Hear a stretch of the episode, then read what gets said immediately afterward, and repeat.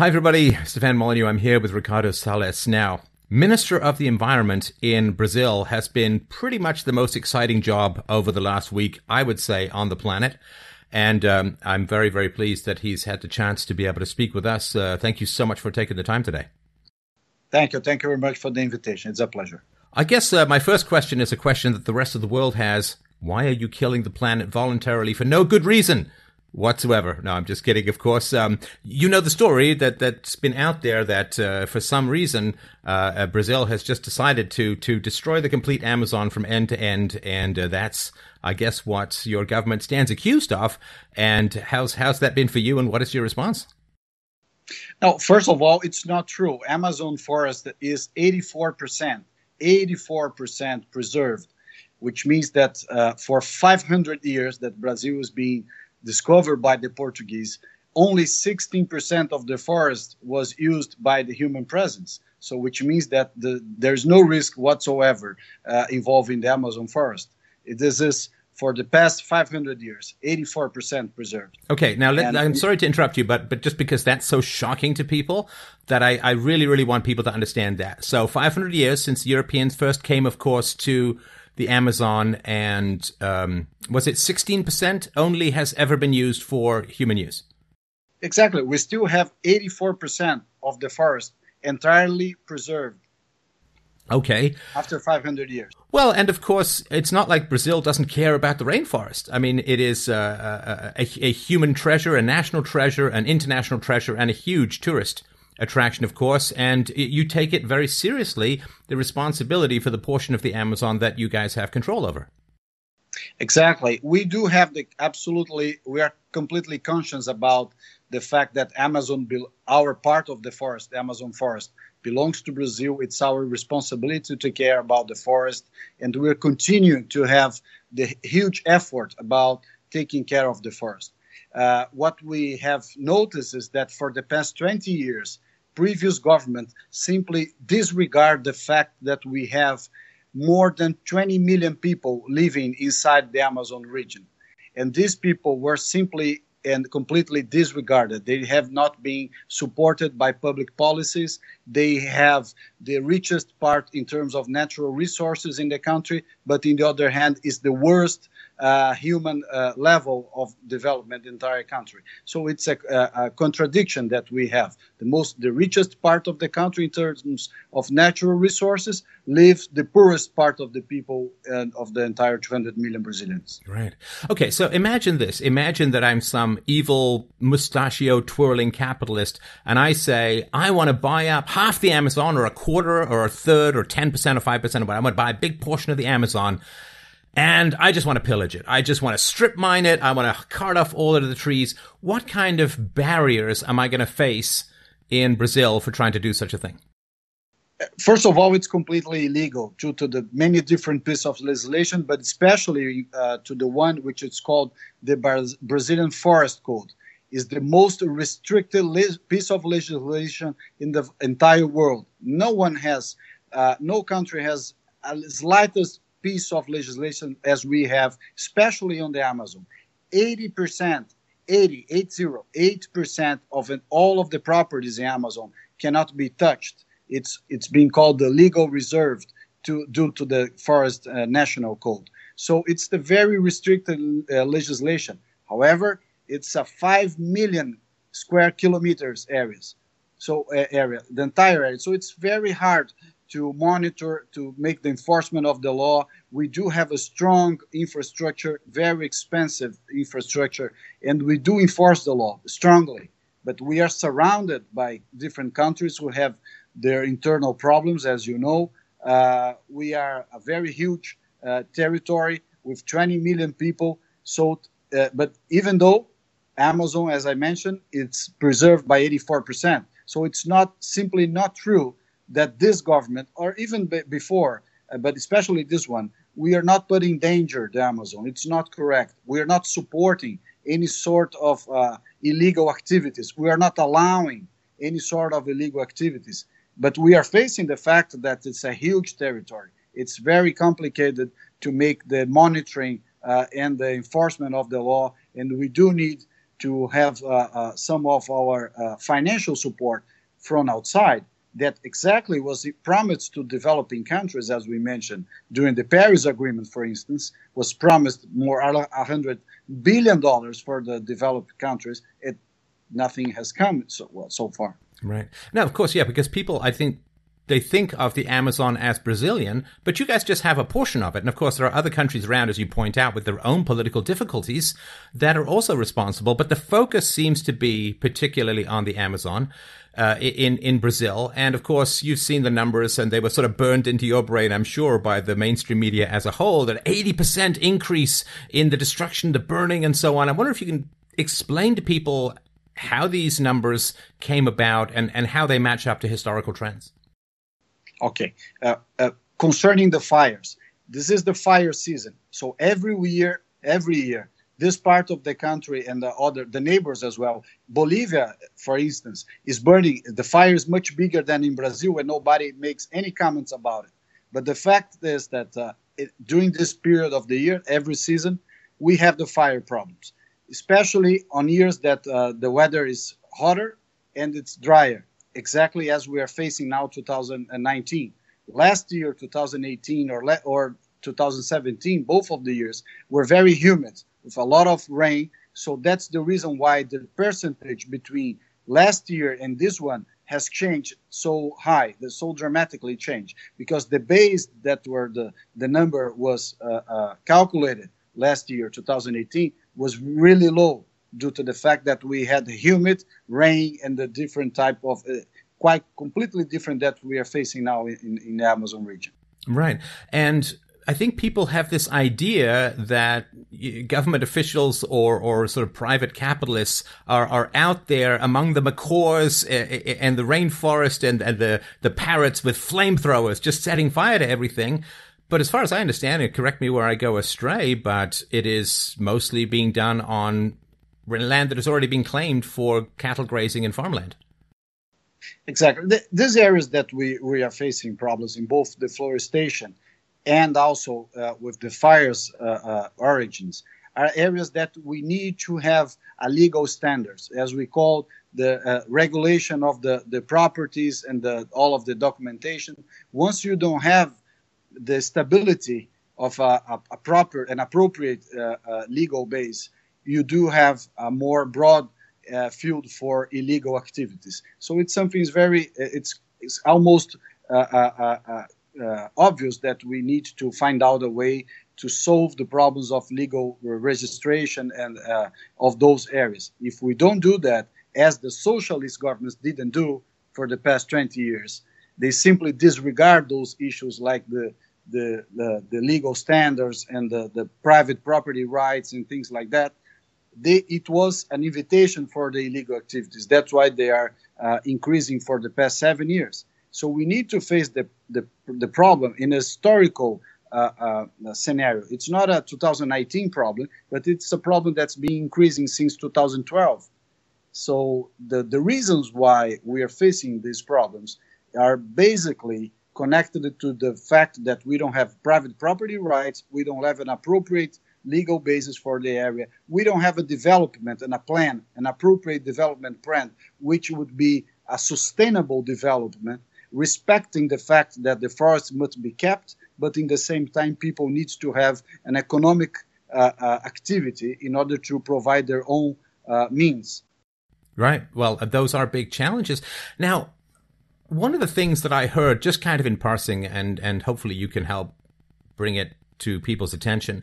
So one of the things that Bolsonaro was talking about was that he had some concerns that some of the fires may be set uh, deliberately. They may be set not for the purpose of clearing land for cattle grazing or other agricultural purposes, but as an act of sabotage, even perhaps against government or against budget cuts. Have you heard anything about that stuff? Yeah, we heard about that, and that's the reason why the president mentioned this possibility and, and do, specifically due to this uh, uh, possibility, he has determined to the federal police to begin a criminal procedure to investigate who are those involved and responsible for eventually having uh, any criminal activity. And we don't, we are not concerned about who, who they are in the terms that no matter if they are uh, uh, farmers, criminals, or any sort of people. If they are responsible for those crimes, if they really happen, they must be uh, uh, punished under the law, under the, the legal system. Right. Now, What's it been like for you? I mean, I, I myself have had the occasional whirlpool of media attention where things just seem to get kind of crazy and stories just feed, seem to feed on each other. I don't think I've ever faced anything like the kind of focus and attention that, that yourself and Bolsonaro were facing from the worldwide press being basically almost tried in absentia for crimes against the environment. So when did you first become aware that this kind of story was floating around and, and how did it play out for you? Uh, first, it began when we simply cut off the financing for NGOs who were living for 20 years by spreading out these problems. And some of them are serious, some of them have important uh, job, important things to, were done in the past, but there's a huge number of them that have been fundraised uh, uh money, including the governmental uh, funds, uh, to do things that are not connected to the efficiency have not resulted in the reduction of the deforestation. I mean, simply it's a narrative that they use to collect funds. And we simply cut off those public funds. We're not against they can raise money from, from private people in the private sector, but they're not going to collect any more funds from the government. So uh, this campaign began when we cut off those funds. It really began at that time. So do you uh, think also, that they? Uh, no, sorry. Go ahead. No, no, I'm sorry. Yeah. Well, do you think that they used contacts in the media in an attempt to drum up a kind of hysteria with the goal of getting said funding restored? Yeah, exactly. It's a circle. It's a circle. It seems like a circle uh, relationship. Some of them are connected to the academia. Some of them are connected to the media. Some of them are connected to the former foreign uh, NGO as well and there is an entire campaign, first of all, because they don't like Bolsonaro. It's a right wing conservative government. And since they are left wing socialist people, some of them, uh, they are against the Bolsonaro no matter what we do. So, uh, in, the, in addition of that, they are really doing, they are using their contacts worldwide to pressure the government due to the fact that we cut off the funds, due to the fact that we're not giving their uh, the, the, same space that they had before in terms of public policy or public opinions and so on. Brazilian society have recognized that some of those people have used simply used the flag of the environment for their own benefit. Mm to raise funds, to pay their own salaries, to pay the payroll of the NGOs, to to fund actually uh, uh, some campaigns that have no uh, uh, uh, Uh, uh, uh, results whatsoever. Well, so that, I, th- I think this is fascinating in particular because you know every voter in in just about every country recognizes that there's a huge problem with deficits, there's a huge problem with accumulated national debts, not to mention unfunded liabilities. And all of the taxpayers sit there and say, well, gee, why don't you just cut government spending, right? So here, to me, is a very, very powerful example of just how difficult it can be to cut government spending because Bolsonaro and I guess yourself have some hand in cutting some government spending towards these NGOs. And next thing you know, you have every half corrupt reporter on the planet accusing you of destroying the environment and threatening the survival of the human race or whatever it is. Like that's quite a blowback for some budget cuts. And I think it helps explain to people why it's so damn difficult to cut government spending. Exactly. If, if first and if we reestablish the sponsoring of some of those initiatives, this Sunday campaign would finish instantly mm. in the in the in, in, the moment. So it's first it's it's it is a financial problems in terms of the reason why they're shouting so much. Uh, in addition, the public spending it also includes the uh, inefficient policies that have been uh, implemented through a very huge budget by these NGO and groups. We're not saying that there are no good initiatives. There are some of them that are they are good. They have been uh, the, deliver some important results in different fields, but there's also a huge number of them that it's simply an excuse to take money from government. And uh, if we don't look into these details and have an, an appropriate analysis, we're going to be classifying some of them as, uh, as, as, an appropriate uh, public policy, and it's not. So we need to have the right to criticize, to analyze, and sometimes to simply cut off those public spendings uh, in policies that are not succeeding, are not delivering results, are not being efficient enough. Right. Now, when the news began to break about what the mainstream media was talking about with regards to, you know, choking off the lungs of the world and all this kind of stuff, were you surprised at how quickly the story spread? Were you asked for comments? Did you have any chance to kind of manage the hysteria that was building, or how did that play out? Well, some some of the media, uh, uh, the press, some of the uh, uh, journalists have contacted us, and we have provided a lot of information. And some of them were disclosed, but most of them were simply disregarded. Uh, some of them was added uh, in order to cut some of the words or statements out of the context and and being supported to the story that's not correct. It happens in many different press uh, offices all over the place. And we do recognize that it, it was on purpose. It's not a, a, lack of an appropriate coverage, but it's a, a, a preordained uh, uh, uh, strategy in order to avoid uh, the arguments, the inappropriate and reasonable arguments concerning uh, the forest and the Amazon and the, the whole context that, which is involved in this case.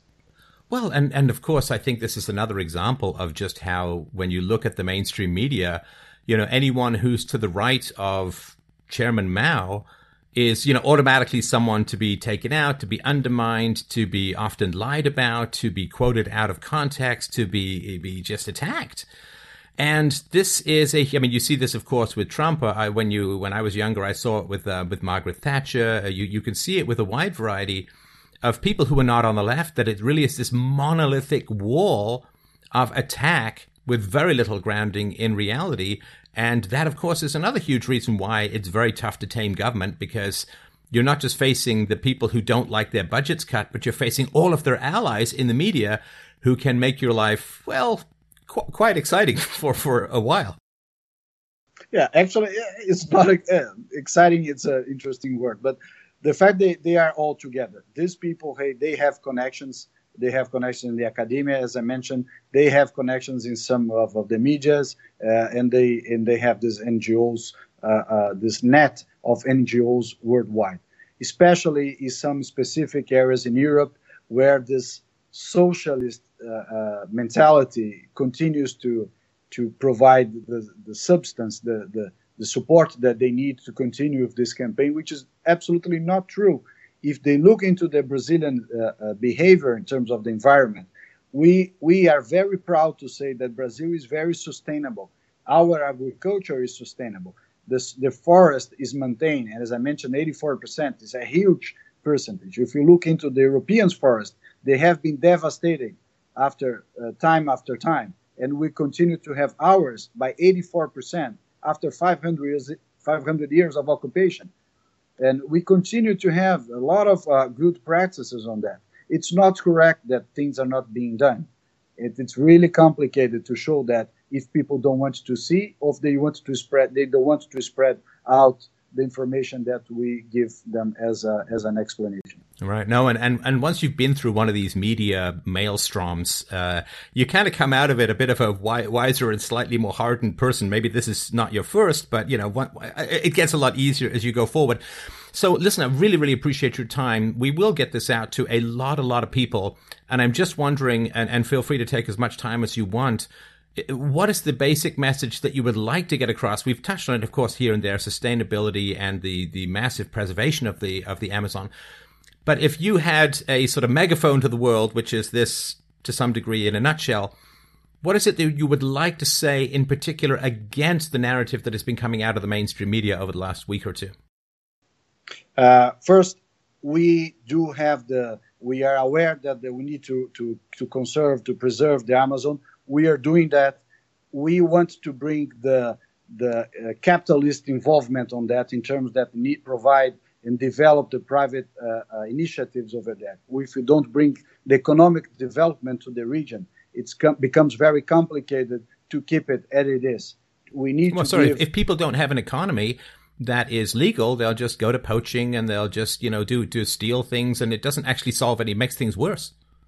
Exactly. We, you are pushing those people to the illegal activities. Since we don't provide them the opportunity to work properly, if they don't have if they don't have the opportunity to develop by themselves, to live by their own, to have their own income, they are going to go to the illegal activities anyway, as it happening in the surrounding countries. When you see the, the production of drugs, cocaine, and so on in, in the different territories, you, why why what is the explanation of that? That we also have this mining illegal activities. They go to the mining illegal activities because they don't have an option. So we need to bring the development to bioeconomy this bioeconomy for instance is a huge opportunity to capitalist investment to go after the profit to have people uh, get involved being uh, uh, have this this prosperity uh, touching the people, these 20 million people who live in the Amazon. So we cannot pretend that they are not there. It's it's the region of Amazon. It's not an inhabited place. There is a 20 million people living over there. So we need to do something in order to bring these people to the formal economy, to the appropriate way, uh, appropriate way of living, and have their own income. This is this is something that the world can happen instead of doing this campaign against Brazil, which is not fair, it's not correct, it doesn't reflect the concern and the appropriate behavior that we have in terms of uh, preserving the, the environment. You did mention something that I just wanted to touch on before we close, which was the lack of property rights. So, of course, as you know, there's a, a good number of economic theories that say it's very, very hard to maintain the value of something unless someone has invested in it, unless it's privately owned. I wonder if you can touch a little bit on some of the challenges that you face preserving the Amazon when private property rights can be challenging there? Exactly. Amazon, first of all, is huge. People need to understand that we're talking a huge portion of the territory. It's very huge. Uh, private areas are sometimes 10,000 acres, 20,000 acres, 50,000 acres each one.